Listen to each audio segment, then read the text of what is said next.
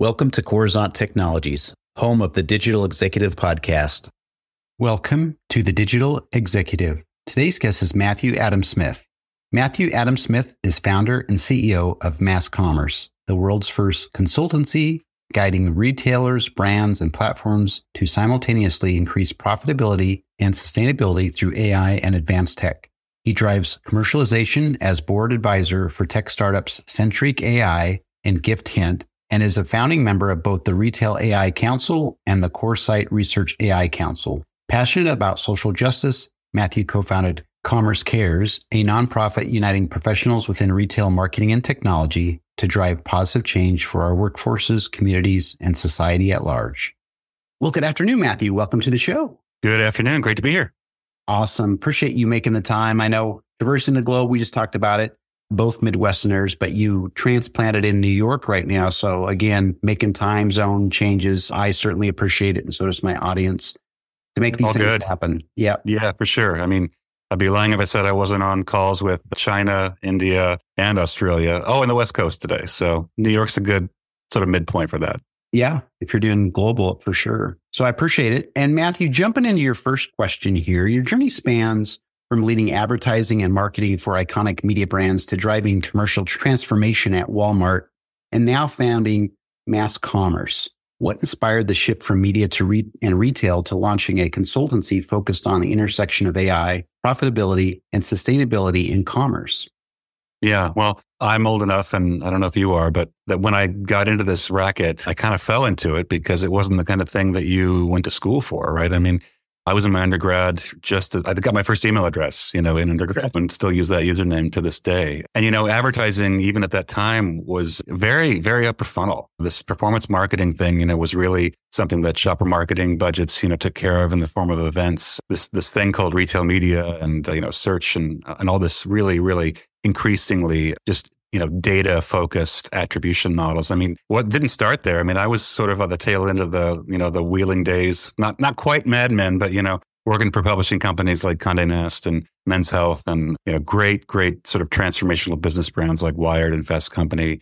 Always got to be on the cusp of like transforming, you know, sort of iterating iconic media brand as it was changing platforms, like going from print to digital or going from digital to social or, you know, taking the whole brand apparatus and going mobile and uh, so that was a really fun wave. And that was my door into Walmart to launch the retail media network. I was one of the launch leaders there on the commercialization side, which was just thrilling, as you can imagine. I mean, the world's largest legacy retailer trying to take a stab at what really only Amazon, you know, in the West had been doing, using this massive data lake and trying to trying to pull insights out of it that we could use, right, to help the customer and, and help the suppliers help the customer. And that was thrilling in so many ways from just the the shoulder to shoulder rubbing you know with talent the likes of which you know I have yet to see you know since those sort of early days. I mean so much great talent that we pluck from all all the great media and technology companies and then bringing that into you know the world's largest retailer and thinking about how you create a brand new innovation business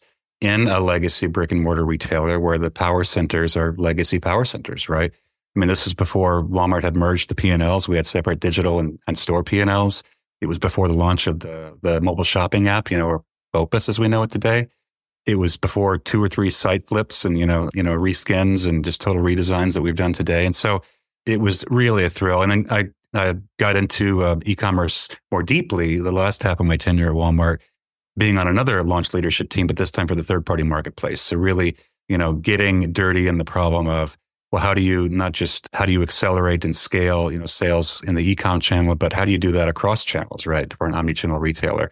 Again, focused on the acquisition and go to market side. And so the last few months, and particularly the last 18 months of that stretch, uh, I got really close to the e-commerce community. You know, the sellers who had really, you know, staked their claims and, and made millions on Amazon, but also just this growing and really already vast ecosystem, right? From technology players, solution providers, agencies, influencers, educators. And at the same time, you know, as we were trying to scale and sort of come to parity with solutions like Amazon, AI was on the tip of everyone's tongues. And, you know, it's kind of funny now looking back. I mean, when I was at Wired and Fast Company, our partnerships with Cisco and Intel and, you know, on down the list were all about machine learning and the Internet of Things, right? And uh, reaching that business decision maker and, and CTO kind of t- target But I think a lot of folks in retail and, and certainly within the culture have really been kind of teased and excited by this new thing called you know, generative AI or ChatGPT. Very few people uh, know or, or remember really that we've really been at machine learning for decades, right? And so I think being able to, you know, really work specifically on product market fit for some of Walmart's latest offerings, right? Which is to say, use that voice and that ear on the ground in the e-commerce and broader commerce and technology spaces, you know, to figure out what are the new solutions that we can be bringing, you know, to Walmart's offering. And that invariably involved, you know, certain kind of immediate use cases like, well, how do I port my catalog over from Amazon and, you know, do it in a way where I don't have to hire a team of interns or a team of folks to work for weeks and weeks and weeks to, you know, get it over and optimize? Or, you know, how do I just create better imagery and scale it? Or how do I just get really tighter on supply chain and making better decisions about where to source ingredients based on, you know, data about who we think is going to buy it and when and where and how? And so that just really got my my wheels spinning. And so after five years there of really being an entrepreneur within the largest company in the history of the planet and seeing it where this flexion point of AI is, I hit the age of 45, which is the average age of a first time entrepreneur, and said, you know what?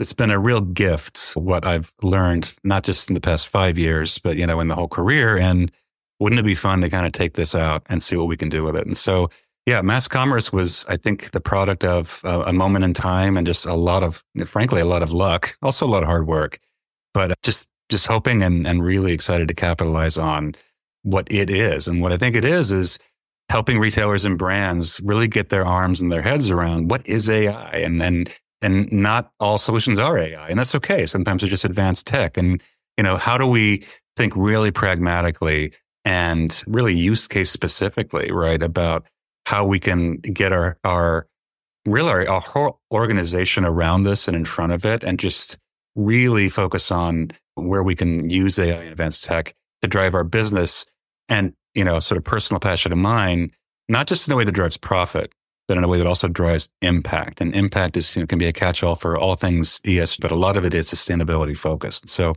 probably half mission focused and passion focused, as well as just an opportunity to take, you know, the great gift that I've been given over the past few years and apply to something super exciting, which I think is going to just radically transform the world and everything we all do.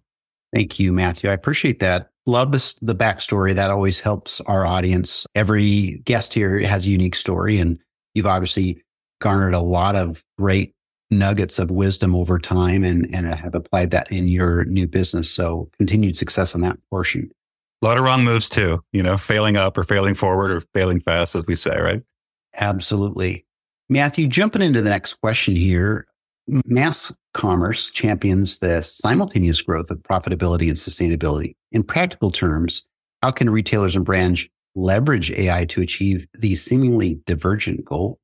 Yeah, you really stuck your finger on it there. I think we're at a time, or I hope coming out of a time where they really have been in kind of two camps. Even in a company as large as Walmart, which is just, I would say, an example of all large enterprises, sustainability typically doesn't sit in the profit center, right? Or or it's not hardwired as a core business KPI, it tends to sit in places like corporate affairs or brand marketing, constituent relations, investor relations, you know, which is a place where companies can point to it and point to work they're doing in it, you know, oftentimes to, to virtue signal, I think, to investors or to shareholders, certainly to end customers, right? That we care about this. We know it's important to you.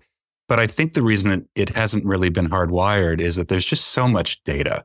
And there's so many complexities and variables, right, that go into a sustainability outcome, right?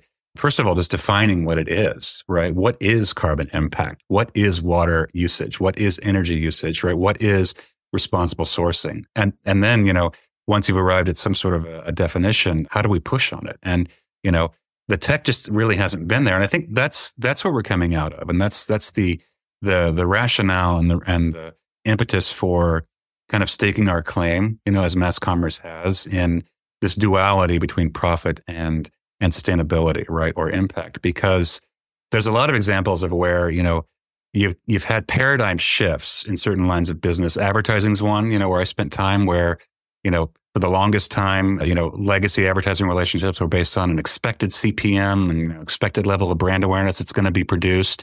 And fast forward to today, retail media networks are stealing share left and right. And it's because they own and command so much dexterity with this first party data, which just allows suppliers, brands, you know, agencies, solution providers, certainly retailers to get better and closer to the customer, right? And that's that's that's an important shift, right? Because sustainability then, you know, for us, we have to we have to make sure that like do we have the tech now to actually do the same thing with this other very big important outcome?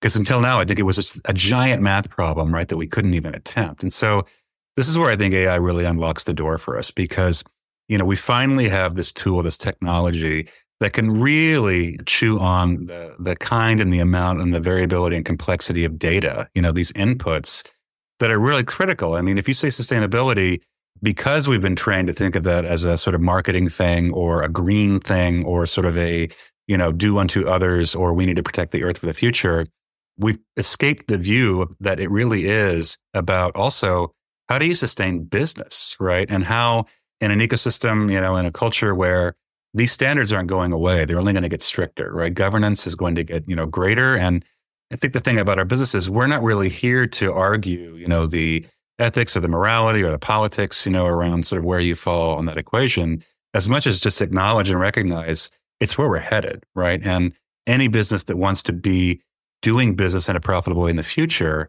is going to want to be paying attention to these in a bigger way. You know, an example is like if you had known, you know, that Spain's, you know, crop of olives, Spain is one of the major olive producers in the world. If you had known that crop was going to be off by 50% last year, right, as a result of climate change, you would have made a lot more and different business decisions further upstream, right? And you would have hardwired those into your approach to profit and margin. And so I think there's countless examples of that where, you know, I think we're getting sustainability out of the back of the bus because ultimately what AI lets us do is really approach things from a posture of reducing waste, driving efficiency, driving productivity. These are all the hallmarks of a sound business decision that drives profit nine times out of 10, they also have really important and positive goals and outcomes when it comes to things like carbon, water, energy, uh, et cetera. And so I think there's, there's a phenomenal opportunity to actually do good for business while doing good for the planet and for society, and for us to sort of raise all ships in that way. Thank you, Matthew. I appreciate your insights on that. Really do. I know business is going to have to look, you know, in various directions to be successful and, and you know, sustainability also means uh, staying in business, right? Exactly. Uh, exactly. I, so I, I appreciate uh, the share. And Matthew, switching gears, looking ahead, what emerging technologies do you believe will have the most significant impact on real retail and e-commerce in the next five to ten years? Yeah. Well, I like to start with a couple of quotes. I'll quote Stacy Shulman, who's an executive at SAP, who says, you know, when thinking about how companies should approach this, don't have an AI program, like use AI tools to drive your existing programs. And that's just, I think, alluding to this idea of we have this sense now that AI is this giant, complex thing, you know, fully formed, very complex. And now we need to go figure out and learn about it so we can use it. It's actually the opposite, right? There are very specific micro slices of tech, of tech, right, to be used. And you just need to start from your core KPIs and figure out let's not try to boil the ocean, right? Let's try to focus on a few use cases. And so I think anybody who says they know what the next five years or greater, you know, uh, version of that will be is kidding themselves. Uh, but I think as a construct, the way I think about it is the near term being AI and advanced tech tools that will allow us to do our existing things better, right? Faster or doing them in different ways or doing them with uh, greater efficiency, greater productivity at lower energy costs, et cetera, right? Um, and then there's the other bucket, which is really the mid to long term, which is where we shift from, okay, these tools have been like giving us ideas about how to do things better. Now we move to automated decision making, right? Where we've sufficiently trained AI to the point where it can actually automate a lot of these tasks. So in the first bucket, I mean, I think, you know, what you're seeing in retail are again, the, the sort of what do I need to do to drive conversion and reduce, you know, returns, increase uh, customer satisfaction. So you know, use cases like better search results or training the algorithms to, you know, marry search inputs. And you're seeing a lot of new releases from the search companies on, you know, queries and prompt technology that is more human language based. That's a great example. You no longer have to sort of decide, well, let me see, I want, you know, red shirt in season. Now I can actually say, what should I wear to the the party tonight? Right. And and it can increasingly kind of understand that. And so Lily AI is doing a lot in that space, which is great.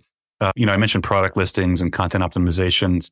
Um, Infinite is a great company for just being able to send like four static images and it's it'll spit out you know full rendering of your product, which is great in apparel, and home, where the more the customer knows about your product, the more likely they are to convert and the less likely they are to return, right? And these are again examples of that's a great dual outcome of driving a business good while also eliminating carbon footprint, right? From reverse supply chain, from, from, from returns. There's a lot happening in pick and pack right now with robotics as a service and really in advertising marketing. I mean, Alison AI is a great tool that does real time A B testing. So, you know, that, that long, long, you know, runway and sort of time period, right, for a creative shop and a, an advertising agency to be testing multiple variants of an ad creative. Now we can do it in real time, right? Because it's actually not just running the scenarios that the customer is seeing, it's running millions upon millions of other scenarios in the background, right? And using predictability and probability to decide which ones to show the customer. As we look further out, I think this is where we start to see those channels become more seamless. So I think computer vision here has a really big role to play as does data privacy and these questions about how much will you know shoppers in the various environments allow you know their their every move to be monitored so that we can turn around and deliver that back to them in the form of value right so you know the the ideal sort of omni case you know use case is brenda is standing in the you know laundry detergent aisle and we know that through com- computer vision and we have a, a digital you know planogram mapped through it through one so- software provider and then you know, we have she's she's got the app open and we have a you know some sort of a beacon or other technology provider that knows Brenda's in the aisle. We know where she is in the store. We know what's near her, and we know how she's interacting, right? And we know whether she has you know recently interacted with the drip marketing communications that we sent her. So you start to get a full picture of customers' interaction, such that you can you know provide really meaningful guidance. And so you know you start to think about well I'll get a different push notification, right, from retailer X if I'm standing here than I would if I'm standing over there, right? Or if I they know that I put three products and they know what they are, right, into the basket, but not these other two. Those two are on my list, you know, my shopping list from my member, you know, account with with whoever, or these sorts of examples of really a seamless journey and kind of an endless journey. And the key question just just remains, you know, how do we continue to safeguard that data and you know deliver that back to the customer in the of value and experiences. There's also a lot of stuff in supply chain with what we call just-in-time fulfillment centric AI, where you know I have a, a role, an advisor role, is really about marrying real-time demand sensing. What is customer looking at? How are they again reacting in the store? How are they responding to emails, right? To deals, promotions, and what is the variability of that in real time, such that you can use that to make predictions and then increasingly auto decision things like where should we be sourcing raw ingredients to make which shades of lipstick and how many of them, right? Because they have to be sent to this distribution center somewhere and where and how soon, such that, you know, we get really, really better and better at making the right products at the right amounts and getting them into the right places and spaces for the right customer at the right time. And I think that's just mind blowingly exciting and, and complex. But, you know, that's, I think, where we land five years out is where so much of this tech is running in the background and really 90% of the tech probably is sitting you know in the part of the iceberg that's not visible uh, in the part that's under the hood but that's required to make the operations you know super snazzy such that it just generates a customer experience like we haven't seen and i think that's just wherever you fall in that equation whether you're in the b2c part or the b2b part or you're just the customer who benefits from it i mean it's going to be a wild ride uh, but it's also just, I think, going to be incredibly profitable. And if we can do all that in a way that also allows us to monitor the sustainability and impact inputs, and then increasingly, I think we'll see software that allows us to look at those things together, right? And say, look, I want to drive 10% increase in margin this quarter, but I also want to reduce my, you know, my carbon footprint by X. Or we really, you know, want to do better and more efficient marketing targeting. But guess what? 2% of the, of the power of the internet is spent on advertising. And if we could advertise and market better, more smartly, right, we could serve fewer ads, use less cloud computing, which uses less water, et cetera. So I think super exciting, you know, state to be in now for business and also for impact. Thank you. I appreciate that, Matthew. And we've seen such a leapfrogging of the technologies. You know, we talk future of five to 10 next years, but prior to that, we started to see some of that leapfrogging. I think it's going to be just exponentially much faster as we move forward in the future. I mean, I just heard a term, gosh, yesterday, I think it was AI as a service. You know, yeah. you, you mentioned robotics. AI as a service. What? I never knew that could be possible. It's kind yeah. of what MAS Commerce is doing, honestly. But yeah. Yeah. Yeah. Absolutely. So I appreciate that. And Matthew, if you could briefly share as a board advisor for tech startups like Centric AI and Gift Hint, what critical advice would you give entrepreneurs looking to innovate in the retail technology space, especially those aiming to balance commercial success with sustainability? Well, the first I would say is if you think you even have an inkling or there's any spark in you to want to be an entrepreneur, I can't think of a better time than now. And I say that as someone coming out of the largest company in the history of the planet, right? Who was really privileged to be on the on the rocket ship, you know, with a seat on the two largest innovation businesses. And so I I see the way the and I feel the way the wind is blowing. Also by by virtue of just being on several AI councils with Coresight Research and the Retail, Retail AI Council, I, I, I hear and I learn a lot from academics, from you know leaders in technology, from folks in, in ethics and philosophy. Um, it's just very very clear that we are on the precipice of something the likes of which and the size of which we have not seen. So I would just say, really, just give yourself the you know the emotional space to sit back and ask yourself, you know, take a day off from from the day job and really think about. Don't even you don't even have to know what it is yet. Just think about. Do I want to do this? Right. And that's where I found myself is after trying to be, you know, an entrepreneur within big companies, which sometimes works and sometimes, you know, you get friction, but is always thrilling. That's where I found myself. So, you know, number one would just be like, figure out if you want to be an entrepreneur. And if you do, do it now, right? Because much like, you know, when the, Am- the early days of Amazon, when you could put your grandmother's cane up there and it would sell immediately, this is a, it's not just a first mover advantage because the tech is going to continue to iterate and there will always be opportunities to get in. But I don't think the getting in will ever be quite as good as it will be in the next few weeks and months. The second piece of advice I would say is just, again, think about it really pragmatically and think about AI particularly now where my friend Steve Simonson would say, think of AI as the intern and you are the manager, right? We we're, we have not hit the singularity. We're not be, you know being booted out of jobs because of AI, you know, just yet. Certainly there will be some transformation there, right? And the economy will will change and will will you know iterate as to what we are as humans doing, but AI right now is just a really really great advanced tool. So boil it down to just what are the, you know, one or two or max three parts of my business where I think I want to experiment. And, you know, depending depending on your on your cash position, you know, maybe that's your core business because, you know, you got to make it rain and let, let's just throw the spaghetti on the wall and see what sticks. Maybe you're in a good position, you're having a good year and you can afford to do some some testing on multiple lines of business, right?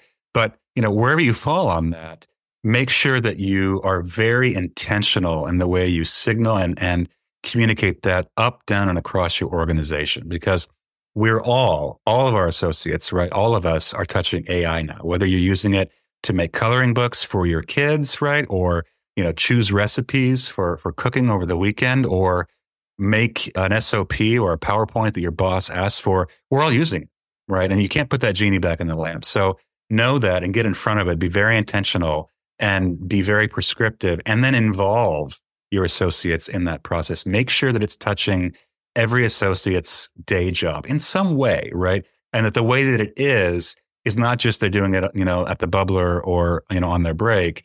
They're doing it in a way that tracks to the KPI that you have handed them, right? And so the last point I would say then is it's really incumbent upon leadership to make sure everyone understands not just how the company is using um, AI and advanced tech and why, but what is their piece in that puzzle, right? How does their remit really roll up to the larger mission, right? Because in particularly in large enterprises, you know, you've got three to five year plans.